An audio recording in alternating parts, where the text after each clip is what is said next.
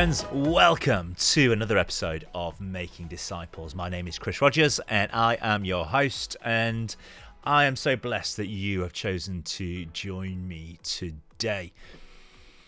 In today's episode, we're going to continue this little series we've been doing about Jesus said. Did Jesus say? Did Jesus not say? And the title today is Did Jesus Call a Woman a Bitch? Hey, okay, clickbait. Course, it's clickbait. And uh, we're going to be talking about Mark chapter 7, where it looks on the outside that Jesus is calling a, a woman a dog. Uh, and so we're going to explore that passage. What did Jesus actually say? What was Jesus actually saying? And does he say what we think he says in the passage? So that's what we're going to be exploring. Before I get there, I want to say two things. Number one, if you enjoyed today's episode, just looking at some of the culture and context, uh, you might like the Bible Book by Book. It's a book that I published a uh, number of years ago now, over 10 years ago. The Bible Book by Book came out. It walks through the entire Bible. Uh, looking at it from its culture and context. You know, Jesus was not English, he was Jewish. He was a Jewish, uh, brown skinned, olive skinned uh, rabbi who grew up in a region uh, of Galilee called Nazareth, and that in that has implications on everything that Jesus says. Every analogy and picture uh, is shaped in that context. Um, so you might enjoy that book. Now, that book is getting a reprint. It comes out next year as a reprint, and I'll be talking about it a lot. Uh, second edition, really excited by its second edition, but you can still get copies of the first edition on on Amazon. There's like um, library copies that people are selling and that kind of thing. So um, if you like this stuff, then you're going to like that book. That's the first thing uh, I was going to say. The second thing I was going to say is this please, please, please. I love engagement. I love people talking, twittering me. So my, on Twitter, I'm I am Rabbi Rogers. Why Rabbi? Because that was my kid nickname. That was the nickname I had when I was at school by some of my friends. So Rabbi Rogers on Facebook. Uh, you know, I love to hear your comments, your thoughts uh, yeah, please do engage with me. Don't don't just read, uh, listen, read, listen to to the podcast. You know, let me know what you think. Do you disagree? Would you say it differently? Um, I love hearing from you. So so they do uh, do that. Anyway, here we go. Going to jump straight in. Did Jesus call a woman a bitch? Here we go. Let's see what the answer to that question is.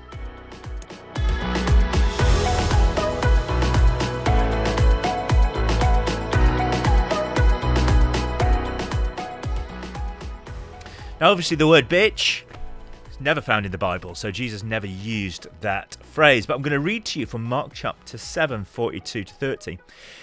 And this is a passage that I've had a number of people over the years tell me that they're not going to become a Christian because Jesus was racist. Or I'm not going to become a Christian because of the way that Jesus treated women. And uh, let's just step back. When I read the Gospels, all I see is a Jesus who is liberating, filled full of love, and desires to uh, elevate people, not bring them down. The only people that Jesus uh, aims to challenge are the religious leaders. So the Pharisees and Sadducees, Jesus uh, calls them uh, names at times and um, brood of vipers as, as an example uh, to undermine them. But he only does that to religious people. To anybody outside the Jewish faith, uh, or to someone who is an outcast, uh, he always builds up. So uh, this passage therefore stands out as a what, what do we do with this? So let me read this to you, and then we'll spend a little bit of time just unpacking it and asking the question: What is Jesus actually saying here? Is it what it looks like on the surface? So let me just delve in. Jesus left that place went to the vicinity of Tyre. He entered a house that he did not want anybody to know about it. Yet he could not keep this quiet, uh, could not keep his presence quiet. In fact, as soon as she heard about him, a woman whose daughter was possessed by an impure spirit came and fell at his feet. The woman was a Greek, born in Syrian, Phoenicia, and she begged Jesus to drive out the demon out of her daughter. First, let the children eat all they want, he told her. For it is not right to take the children's bread and toss it to the dogs. Lord, she replies, even the dogs under the table eat the children's crumbs. Then he told her, For such a reply you may go. The demon has left your daughter. She went home and found her child lying on the bed, and the demon had gone. Great little passage, but in it you've got this line. Jesus says to her, First let the children eat uh, all they want, he told her. For it is not right uh, for the children's bread to be tossed to the dogs. Now, what's really interesting is if you read this passage in the NIV translation, uh, what Jesus says is is somewhat 99% similar, but there's just this, this, little twist that's different as well. For it is not right to take, um, for it is not right to take the children's bread and toss it to their dogs.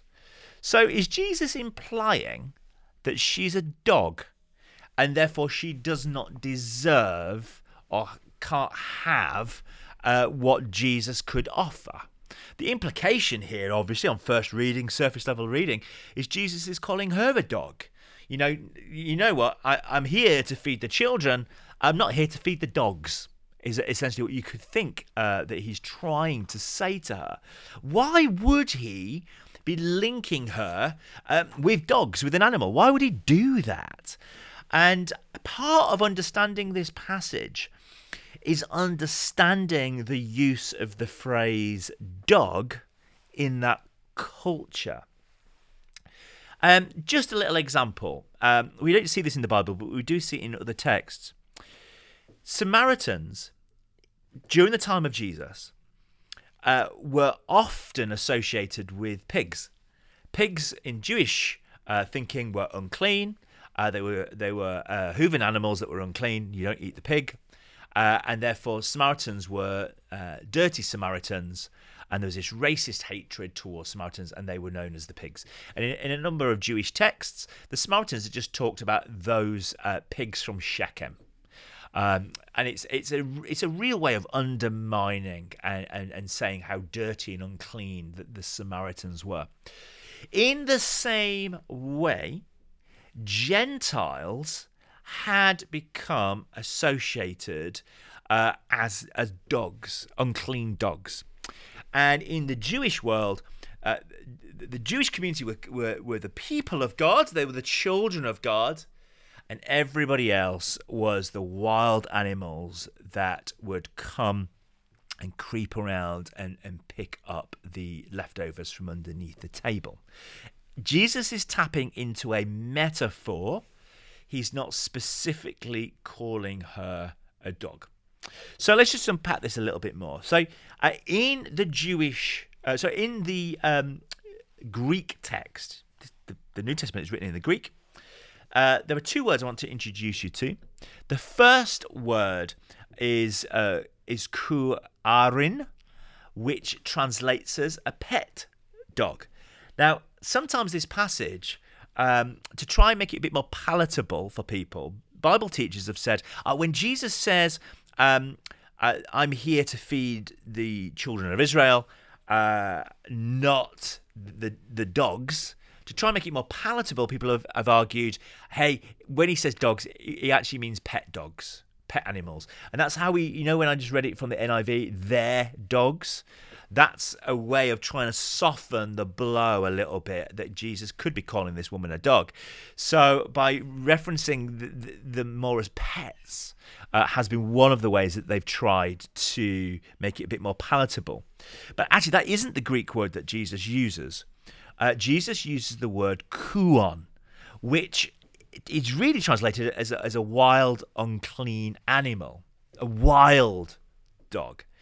So when when Jesus says those words to her, let me read it again. Uh, first, let the children uh, eat all that they want, he told her, for it is not right to take the children's bread and toss it to the dogs. It's the wild dogs, it's the unkept dogs, the unclean dogs. These are not sheep dogs that have been looked after by anybody. They were not family pets. You didn't really keep dogs as pets. Uh, dogs were were wild. Uh, animals. In fact, dogs uh, roamed around looking for scraps to eat. That's the phrase that Jesus is, is using. Jesus uses the uh, kuon, uh, Greek word. So he's, he's very much using a metaphor of a wild animal. Right, well, what do we do with this then? Well, let's just head backwards for a moment to Exodus 22, verse 30, where this is one of the first times this picture of uh, somebody eating from a table and casting off leftovers to the floor for animals. This is where it first comes up. Exodus chapter 22, verse 30. You are to be my holy people. So do not eat the meat of an animal torn by wild beasts. Hey, don't eat the roadkill. Okay, is, is what it's saying. Don't eat the animals that have been half eaten by another animal. If an animal has half eaten another animal, you aren't to eat it. You are to throw it, it says, to the dogs. And this this is normal practice. So give away the rubbish to the dog. Don't don't you eat the roadkill. Uh, what you eat is is you know the good food. Uh, leave the leftovers to the dogs. That is a teaching to God's people. Uh, you are human beings. You don't need to eat uh, half-eaten animals. Uh, you can eat an animal. Leave roadkill for the dogs to eat. That is just a picture, it's a teaching from the book of Exodus about how to live as God's people. Don't eat roadkill. Therefore, what we see Jesus doing is he's tapping into this picture, the children of Israel, where you are to eat the good stuff and what goes under the table is the leftovers. It's it's the the flesh of the animals that is left for the dogs. It's the um, what's on the floor is for them, not not for you. So that's what Jesus is tapping into. That's really important. Jesus is using a picture uh, about what's appropriate for one and what's appropriate for the other. So have that in mind. Now it's interesting in Philippians chapter 3 verse 2 Paul uses this picture as well Again, referencing in many ways Exodus 22. Watch out for those dogs, those evildoers, those mutilators of the flesh. Paul is using the phrase dogs. Dogs is any evildoer, somebody who is impure, who is outside God's family, the pagan. So the pagan, the evildoer, is associated uh, as a dog. Uh, so just to understand what's going on for a second, Jesus is A, using a metaphor that is pulled straight from Exodus 22. B, he's playing into a cultural picture. Uh, God's people are the chosen people, they're the children of Israel. And that everybody else then are the dogs that eat from the scraps of the table, the unclean ones. And that's clearly what, what, what the people of God, Israel, believed. Israel believed that they were God's chosen people, that everybody else were the outcasts, they were the unclean. So that's what Jesus is speaking into. That's what Jesus is, is using. And I would want to argue that I believe Jesus is using this with a little bit of a glint in the eye. Because I think what Jesus is doing here is Jesus is testing someone to see their true intentions, and the woman proves herself by being the persistent widow. So Jesus is using a, a phrase here uh, to try and push this woman to see what her true intentions are. And what is revealed is that this woman is persistent and she really does know and believe who Jesus is. So dogs run wild. They ran often in packs. Uh, dogs had low status. Was the woman, the Syrophoenician woman, was she offended by what Jesus says? Is, is the woman offended by the fact that Jesus may have just referenced her as a dog? Well, we read the passage, we actually don't see that at all. Um, first, like the children Eat all that they want, he told her, for it is not right to take the children's bread and toss it to their dogs. Yes, Lord, she replies, but even the dogs under the table eat the children's crumbs.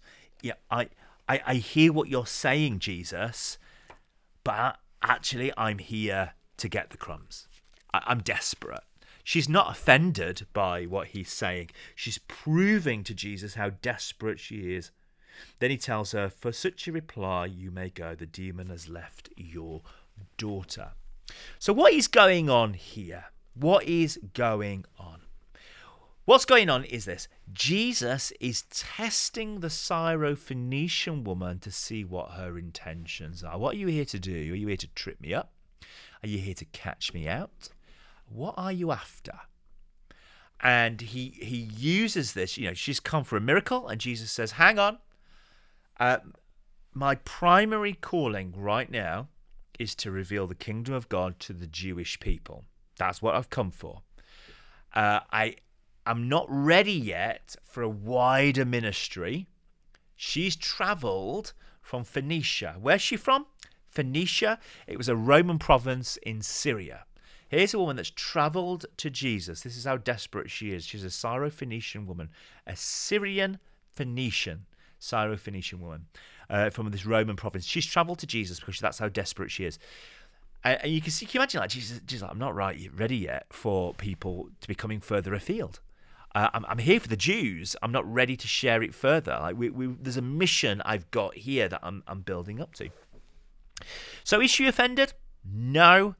Is she obstinate and committed? Uh, is she desperate? Yes. Uh, and that's what is really revealed here. So Jesus is trying to test her and see what her true intentions are. So this is not about directly, personally challenge her as a dog. He's not saying, "Hang on, I'm not going to kill your daughter because you're a dog." He's using all the metaphors and pictures of the day of somebody that's outside of the Jewish faith, somebody that's outside. Now we uh, read offence into that. Uh, but you've got to just work contextually in understanding the the world view. Um, here the, the Jewish people had these derogatory phrases, and we would say, to be fair, racist um, phrases. You know, that's that's how we see what happens with the Samaritans. Um, but don't read that onto Jesus. He's using that language to test this woman and see what she says and what does she do. So here we find a woman with great faith, and she sought out Jesus because she's got such desire. She's hunted him down. So Jesus tests her to see her true intentions. And what's really interesting here is she lives out a previous teaching of Jesus. Jesus told a story, didn't he, about the persistent widow who kept coming persistently to um, uh, the leaders of the town uh, to get uh, the care and uh, the right law um, for her. She was persistent. And here we have uh, a, a, a, woman who you could even possibly say is a widow because there's no man um, mentioned, but she's persistently coming to Rabbi Jesus to see the healing of her daughter. Jesus, would you heal my daughter? Hey, I'm not here for you. I'm not come for the outsider yet. And she says, Yes, but even the outsider needs the crumbs from under the table, Rabbi Jesus. And he says, Ha ha, your faith, your persistence. Yes, go. Your daughter is healed. And we lose some of the humor of this, I think, um, just the way, the way it's translated into the into the English. So I'm just going to pull back a second. So this whole story that we're reading is from the Gospel of Mark. Mark has a very precise reason for writing the gospel. He sets it out very, very clearly right at the very beginning. So, Mark 1 says this the beginning of the gospel of Jesus Christ, the Son of God. The Gospel of Mark is set out to tell you and I that Jesus is Lord, that Jesus is the Son of God. That's what this book is primarily trying to argue that Jesus is the Son of God. So in Mark chapter 1, verse 11, we have Jesus' baptism, and there's a loud voice This is my Son, and I am well pleased with him. And then in Mark chapter 9, verse 7, the Transfiguration, a loud voice says, This is my Son whom I love. And then in Mark 15, we have a centurion who sees the way that Jesus dies, and he says, Surely this was the Son of God. This entire gospel is setting out this argument that Jesus is Lord. He is the Son of God. That's who he is. So therefore, Jesus, Jesus is Lord over the Jews. And this passage from Mark 7, it reveals something new to us. That Jesus is not only Lord for the Jews, he's also Lord for the dogs, the outcast, and the unclean ones. Uh, Jesus is Lord over all. He's Lord for all people. Jesus was not here for the inner circle, although his primary mission on earth was to the inner circle. And he had to minister in the inner circle so the inner circle would crucify him. So Jesus was not there for primarily the, the inner circle of his own spiritual family. But Jesus is Lord for all people, even the outsiders, whose names we do not even know. So, what's fab about this little story is we don't know what this woman's called. All we're told is she's a Syrophoenician woman. All we know is a woman who's an outcast has come to Rabbi Jesus to seek his um, power and majesty, his glory, she calls him Lord. I don't know if you noticed that in uh, the reading. Uh, she actually calls Jesus Lord. Let me read that bit to you again. Where was it? Here we go. Lord, she replied, even the dogs under the table eat the children's crumbs. She didn't call him Rabbi. I don't know if you noticed that. that. She knows who he is. She knows he's Messiah, Lord.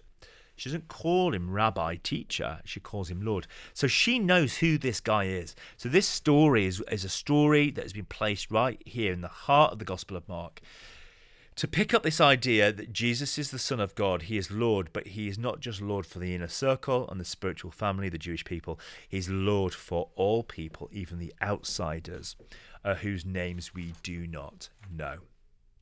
So, does Jesus call this woman a name? No, but he's using a metaphor and a picture to paint a picture of his ministry and what he's doing right now. He uses this to challenge her. He's testing her to see what her true intentions were. How was she going to respond to this? And she responds with persistence. The question for us is what do we do with this then? Like, where, do we go from this? Number one, I would say this very simply the Jesus that loves you is the Jesus that loves the Jewish people. He is a Jesus that loves the outsider. He's the Jesus that loves the misfit. He's the Jesus that loves the ones that you don't love. The people that you may look at and see as an outsider. The person that you may see as the wild animal, the dog. Uh, the person that you may not even see as human being for whatever reason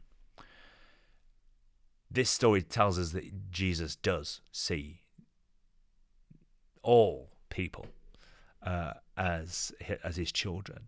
Jesus has come for all the outsiders. So the challenge for me in this is is who who for me would be the outsider and how do I need to act like Jesus to love them and draw them towards him? all people deserve uh, Jesus. So that'd be the, the, first thing I think that this passage just challenges me on. The second thing is uh, I'm challenged to make sure that I'm forever asking the question what was actually happening at the time. Uh, sometimes we read a story in our Western context with our English Bible and we think we understand it. When actually, to understand Jesus from his perspective, his culture, his time, uh, may draw something new out, something different that we'd not necessarily seen before. So, one of the challenges for me is this how do I read the Bible better? How do I get to know and understand the context and culture? Well, actually, friends, one of those ways is the Bible book by book. Um, when the second edition comes out next year, look, I'm going to be talking about it a lot. To understand the culture and context of the people and places and locations of the Bible can really, really help us. And, and the Bible book by book is one of the the easiest uh, resources to find out uh, what is going on during the time uh, that this book was written or chapters of this book were written. That's one of the ways. Tom Wright has written some amazing commentaries. Um, the, the, Bible for Everyone, his Everyone commentary series is just phenomenal. Uh, if you want to learn more about some of the cultural stuff, then then reading his commentaries uh, can be just breathtaking uh, as well as you as you understand. Um, one of my secret weapons as well. There's a guy called Ray Vander Laan. He's a he's a Dutch American uh, historian, contextual historian. He's one of my secret weapons. I love Ray Vander Laan, and uh, give him a bit of a Google uh, because anything that he has written, any of his videos on YouTube are just spectacular, helping us understand the culture and context of the Bible, the world that it was written in. And uh, you may find little treasures in some of his videos uh, as well. So I hope you find that interesting, helpful, a bit different. Um, did Jesus call a woman a bitch? No. Does he call her a wild dog? Mm, kind of. Is he calling her a wild dog or just the outsider? Well, it's the outsider and uh, even the outsider can come and eat from the crumbs of the table. Uh, and that's the big, the big picture, the metaphor here that we're meant to be engaging with. That actually there's food for everyone, and um, and we're invited to come and be able to eat up the crumbs and be a part of what God is doing. So there, friends, I hope you find that interesting, inspiring. Until next time, grace and peace.